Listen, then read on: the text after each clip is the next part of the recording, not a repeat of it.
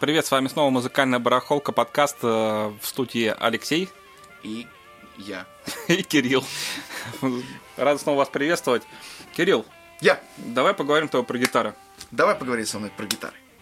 Как ты думаешь, какое оптимальное количество гитар должно быть у человека, который играет на гитаре? Спроси меня, сколько женщин должно быть у мужчины? За всю жизнь? Да. Или единомоментно? Единомоментно, я думаю.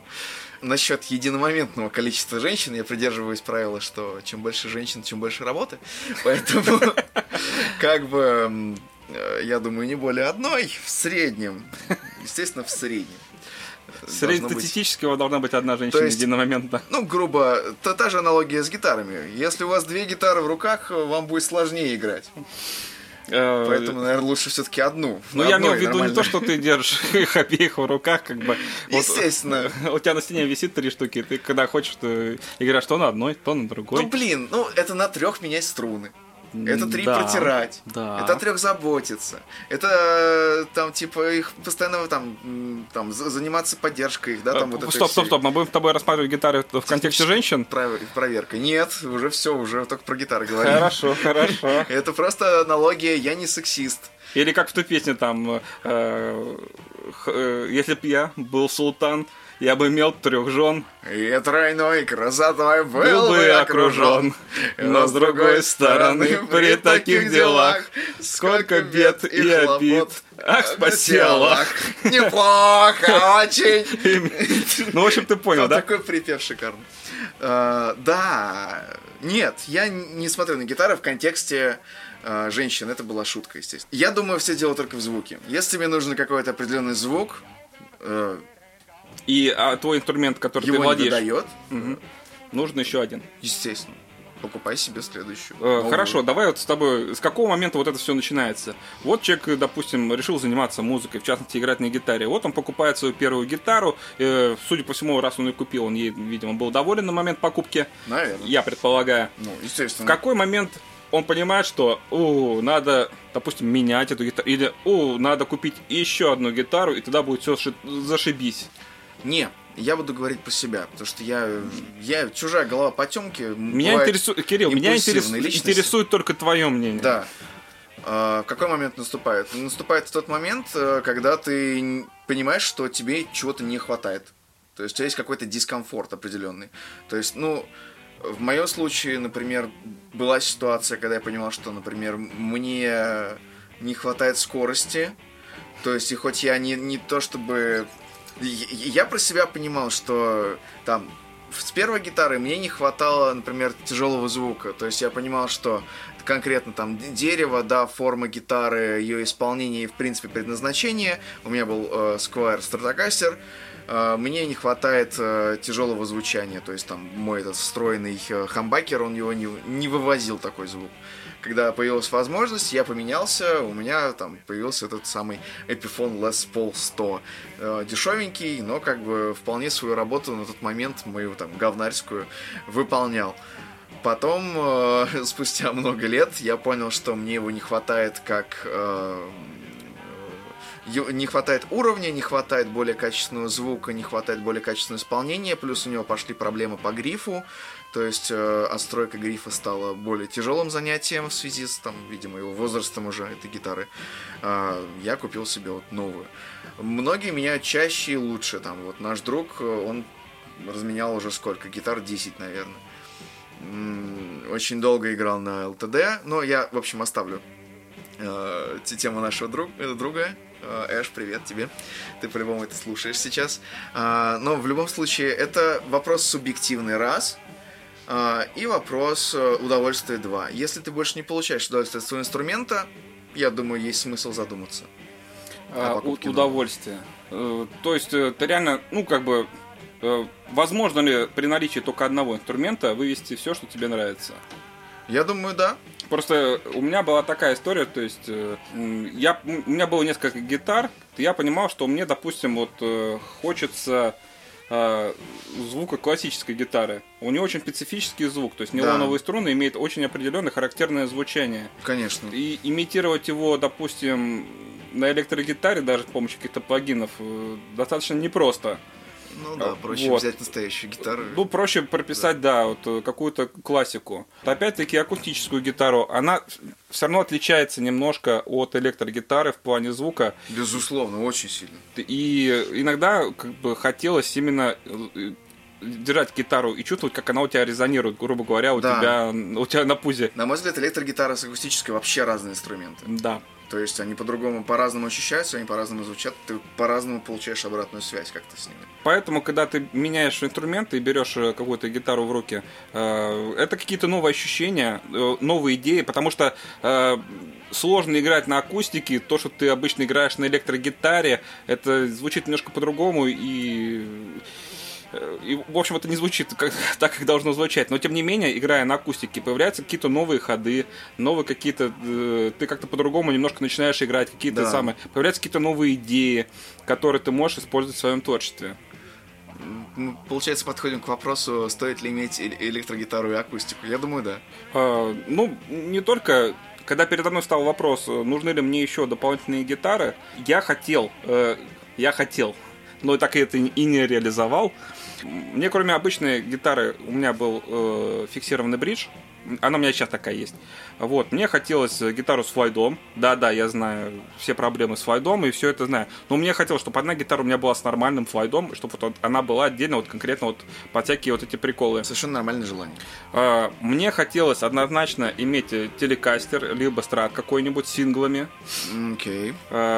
С помощью которого можно получать вот этот тоже характерный стратовский стеклянный звук, вот, который тоже до хрена где можно использовать и который трудно добиться от гитары с хамбами. Кстати, вот это тот момент, когда ты понимаешь, что тебе нужна другая гитара, потому что твоя просто, например, слишком жирно звучит, слишком мощный выхлоп, и тебе нужен, наоборот, более стеклянный, более такой нежный, легкий звук, более тонкий, скажем так.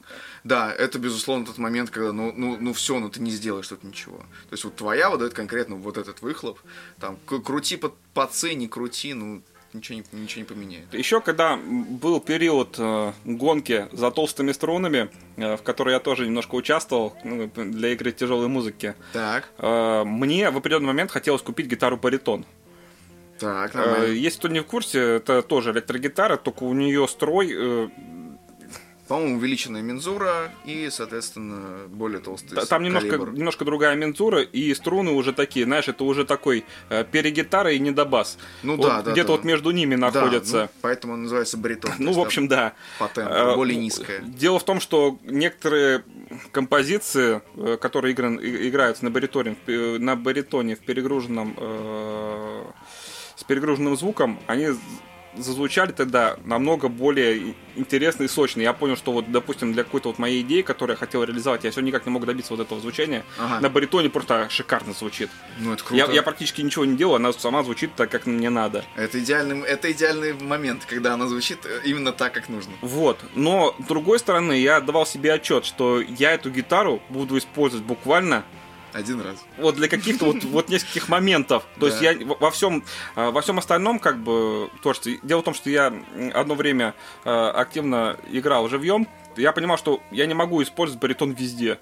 То есть это звучало бы странно, потому что там у нас песни были достаточно легкие. Но были пару тяжелых песен, и вот в них бы он бы зашел бы просто шикарно. Сейчас можно 7-струнку купить просто. Или 8-струнку.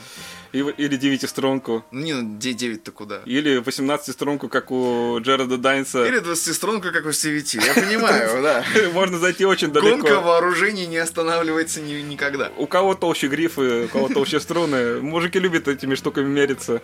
Когда гитара весит так же, как ты, я думаю, это уже перебор. Согласен. Контрабас получается. Если ты привозишь гитарку на лайв-выступление на тачке, в прямом смысле на тачке, то есть везешь ее за собой там на веревочке, на тележке, то это немножко странно. Когда тебе надо заказывать грузовик, чтобы привезти свой инструмент. Опять-таки, мне очень одно время нравились гитары с hollow body, то есть вот эти пустотелые. У них тоже очень своеобразное звучание. И и опять тот же самый момент. Вот есть клевые. Они клевые. И опять тот же самый момент. Я бы их использовал буквально 2-3 раза для 2-3 композиций, но для всего остального я теперь понимаю, почему... Мне придется вернуться к метафоре с женщиной. Давай. Видимо, гитаристу надо все гитары. Все гитары. Просто понимаешь, а где край, где вот вообще, вот посмотри... По-хорошему его нет, получается. Посмотри... Сколько гитар, столько звучаний. Даже одинаковые гитары, одинаковые модели могут по-разному звучать. Вот эта вот бесконтрольная покупка оборудования может привести к всяким разным штукам. Например, Дэвид Гилмор, как мы знаем, сейчас занимается распродажей своих гитар. И у него там порядка больше 200, по-моему, 270 с чем-то экспонатов. О, Господи. В июне будет аукцион. И аукцион будет благотворительный, насколько я помню. И у него, он за всю жизнь накопил там кучу этих инструментов. Я сомневаюсь, что он прямо вот на них на всех играет каждый день. Да, конечно, нет. Вот, он там... Жизни не хватит. Есть... Блин, да даже, понимаешь, по одной гитаре... Ты можешь почти целый год играть. Да. По одной гитаре. Типа вот 270 дней, 270-я гитара. Вот, а еще 365, да, там осталось сколько там гитар? Еще 100 гитар и можно... Мне надо еще 100 гитар. Да, надо все докупить еще. 115. Да, это глупость. С другой стороны... Ну, камон, какой гитарист не хочет, чтобы у него была гитара вообще на все случаи жизни? А универсальной гитары не существует. Ну, то есть... Ну, да. Нет, или... ну, только на случай жизни, понимаешь? Естественно, когда у тебя происходит лайв-выступление, у тебя должны быть гитары-дублеры. То есть на сцене всякое происходит. Ну, там, это да. Струна оборвалась, там, не знаю, гриф отломался. Это могут быть одинаковые гитары. Всякое, там, тебе прибегает роуди, там, выдает новую гитару, и ты играешь дальше. И у тебя там... А если... Да-да-да, сразу отсылочка к медиатору судьбы. Если вы нищеброд, то как бы, да, если у вас на сцене ломается гитара, то как бы конец концерта. Да, как бы, естественно, тут вопросов нет, Как ты думаешь, сколько гитар должно быть? В моем случае? Ну да. В моем случае. Я вот пытался посчитать. Ну вот смотри, у меня должна быть какая-нибудь акустика, потому что, ну да. Я хотел еще классическую акустику. Окей. Два.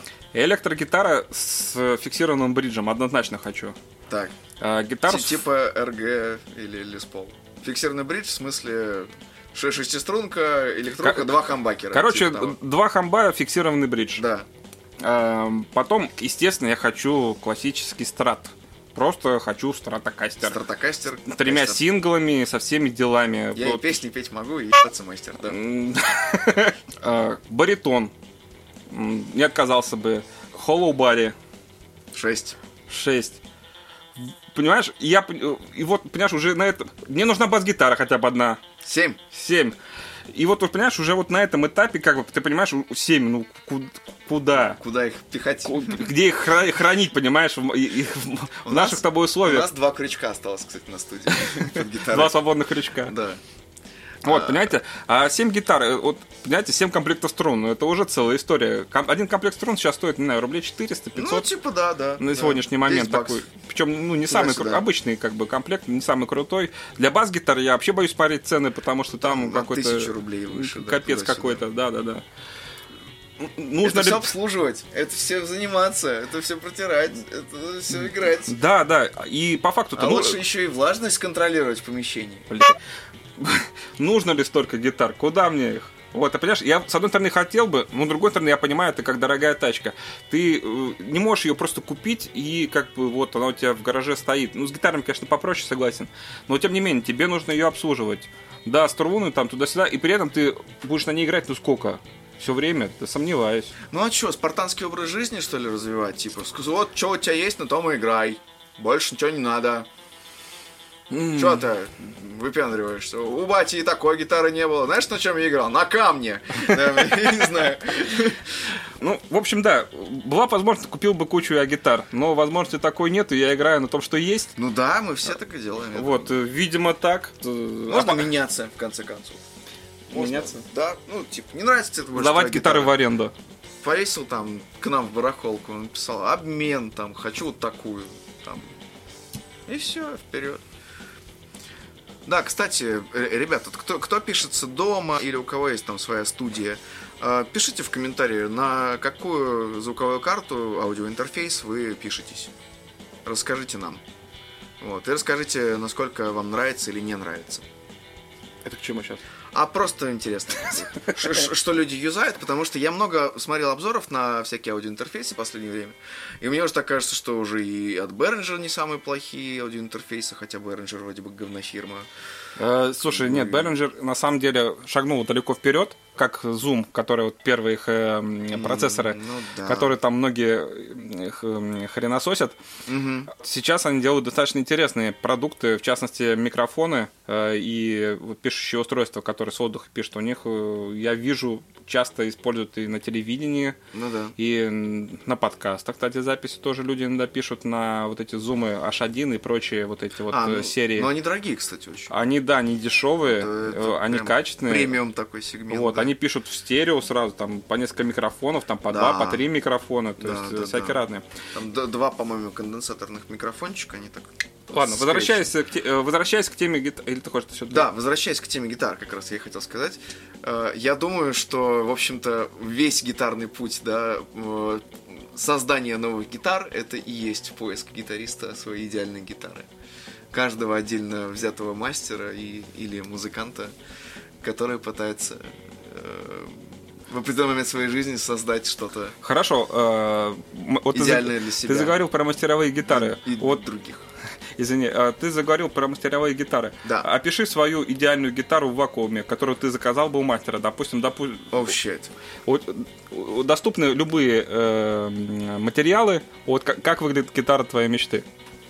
Ну, я сейчас нахожусь в той ситуации, когда у меня есть Les Paul и уже есть RG. Поэтому следующей электрухой я бы взял себе Explorer. Поэтому я бы заказал корпус точно эксплорерный. Башка у него была бы а-ля... Как его, господи, Jackson или ESP. То есть прямая. Клюшка, да? В ряд, да, клюшка. Два хамбакера. Наверное, я не брал бы Floyd Rose, хотя... Ну, если у меня прям бесконечное количество ресурсов, времени и мозгов, наверное, взял бы с Флойдом. Хотя обычно я на них смотрю как на говно. Потому что большинство из них говно. Ну да. Ну и они дорогие, если хорошие. Шестиструнка. А по дереву я вообще не шарю, поэтому я не буду врать тут. Я не знаю. Ну типа, хорошее дерево. Краснуха! Краснуха! Краснуха! Да, гитара это... Я бы взял такую. Ну, если это прям заказывают у мастера, прям круто, чтобы прям все тютелька в тютельку, чтобы все было прям вкусно-вкусно. Я бы такую взял. Но я не хочу тратить деньги. Ну и, в принципе, мои как бы... мои страсти по металлике сейчас немножко улеглись все равно уже, поэтому я спокоен. А почему без металлика?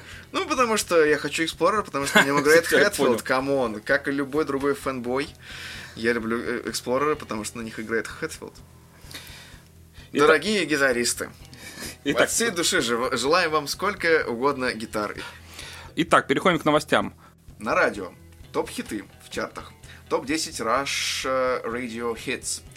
Артик и Асти.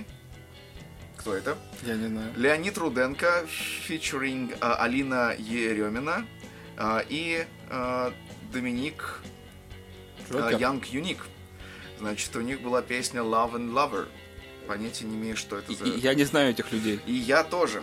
Далее, третье место Филатов и Карась. Значит, песня у них называется «Ау-ау». Полагаю, Карась это погоняло какое-то. Очень может быть. Она написана латиницей, поэтому это Филатов и Карась. Хотя ау-ау похоже, может быть, на песню дельфина. Так, ау-ау. Может быть, да. Ну, караси так делают. Не знаю, возможно, караси так делают. Возможно, у них есть какие-то холокации, но это вряд ли. Да. Четвертое место Мабел или Мабел, не знаю. Don't Call Me Up. Пятое место Aaron Smith and Cole Byters featuring Lovely. Ты понимаешь, что мы сейчас демонстрируем свою полную вообще некомпетентность? Короче, я никого не знаю из этого списка. Чарта, да, из этого списка. Дальше. Moscow Radio Hits. Среди них засветились все те же чуваки. И еще Ариана Гранде на 10-м месте. Серьезно, Ариана Гранде. Замечательная вокалистка с замечательными песнями на 10-м, сука, месте. Прекрасно.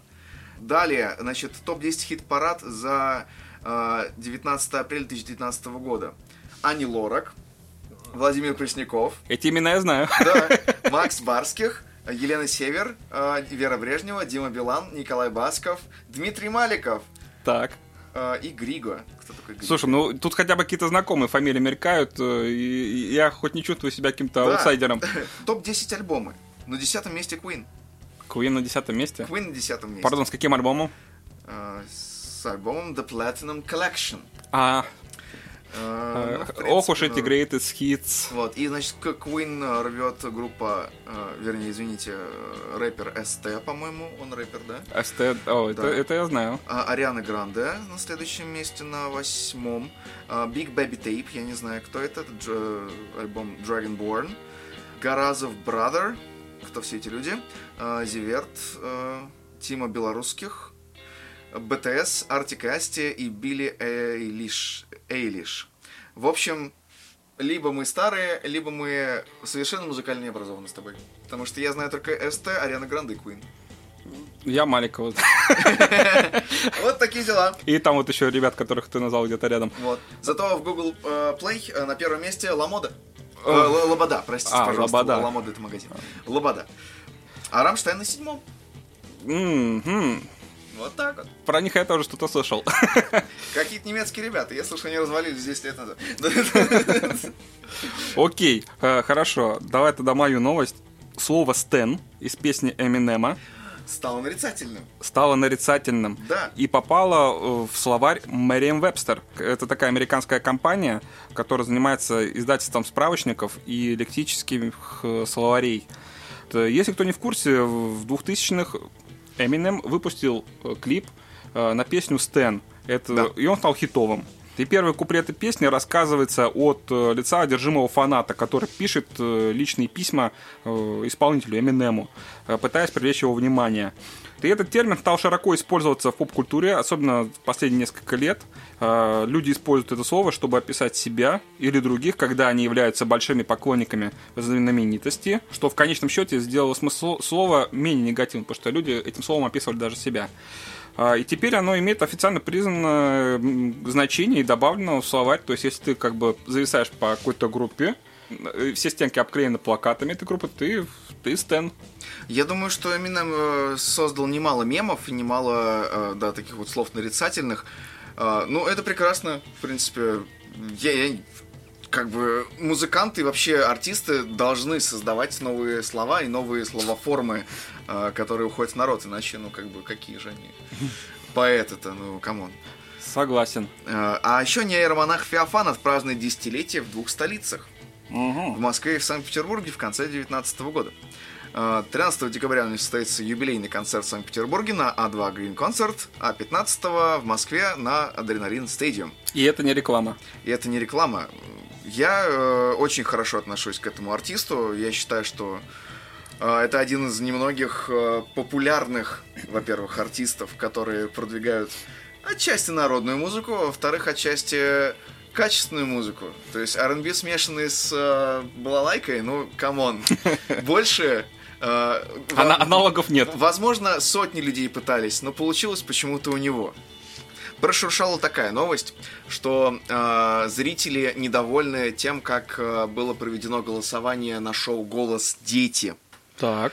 И, значит, сейчас там какие-то инстанции государственные уже занимаются тем, что расследуют, как было проведено голосование, так, что есть аномальная активность. Стоп, теперь расскажи человеку, который не видел этого конкурса и не в курсе, что там произошло. «Голос Дети» точно такой же, как обычный конкурс «Голос», насколько я понимаю. То есть там просто детки работают с продюсерами, видимо, они делятся на команды. Поправьте меня в комментариях, потому что я тоже особо его не смотрел. И, в общем-то, соревнуются на сцене, типа, у кого там больше будет зрительских симпатий, кто лучше спел, кто лучше выступил. Так, а в чем претензия к судейству? Судя по всему, претензия в том, что голосование среди зрителей было проведено как-то некорректно, или, возможно, кому-то накрутили голоса. Судя по всему. Вот, мне понравился один твит. Он просто прекрасен, то, что человек пишет: в соцсетях буря возмущения по поводу несправедливости в шоу Первого канала «Голос Дети». Господа, ну нельзя же есть дерьмо и жаловаться на его вкус. Нехорошо, наверное, так про детей, но я действительно во многом не понимаю соревновательность вокальных конкурсов, юмористических конкурсов. Это все такая странная хрень. Ты знаешь, что мне не нравится? Мне не нравится, когда передачи эксплуатируют вообще тему детей для каких-то своих рейтингов, да, и так далее. Это же уже, да, именно рисательное. Это же дети. Вот. Просто я не люблю рекламу, где показывают детей. Не потому, что я не люблю детей. Мне не нравится то, что их эксплуатируют для продажи какого-нибудь, извините, дерьма. Ну да. Вот. Или какое-нибудь дурацкое шоу. Нет, шоу «Голос» неплохое. Там есть на что посмотреть и послушать. Но я считаю... Я считаю, мое мнение исключительное и очень важное. Сугубо мое, сугубо мнение. Короче, взрослый шоу «Голос» мне нравится намного больше, и мне кажется, он интереснее, чем шоу «Детки». Да. Потому что каждый раз, когда смотреть, как эти дети плачут, потому что они не понравились судьям, и то, как судьи на это реагируют, ну, блин, я не знаю, я посмотрел на это один-два раза, и все, я понял, что я не могу смотреть это шоу. Потому что это какое-то сплошное нанесение психологических травм в прямом эфире, ну не в прямом эфире, в записи по Первому каналу. Блин, я не могу на это смотреть, когда бедных детей там выставляют, заставляют их петь, и потом еще объясняют, почему они плохо спели, и объясняют им, что да, у тебя все получится, как бы, и типа, иди со сцены, ты уже отработал. Ну да, это детская эксплуатация. Вот такой получился у нас подкаст. Спасибо, что вы нас послушали. Подписывайтесь на нашу группу. Вот так вот. Пишите ваши комментарии. Спасибо и пока. Пока-пока!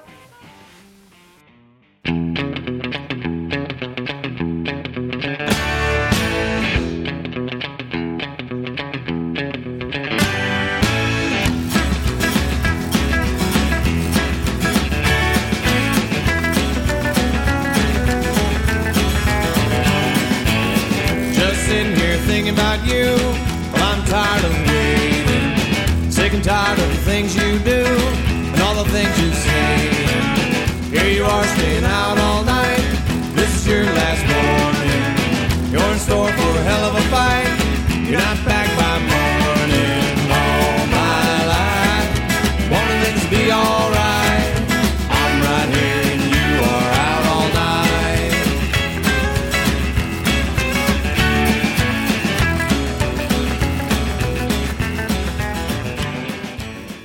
В соцсетях буря возмущения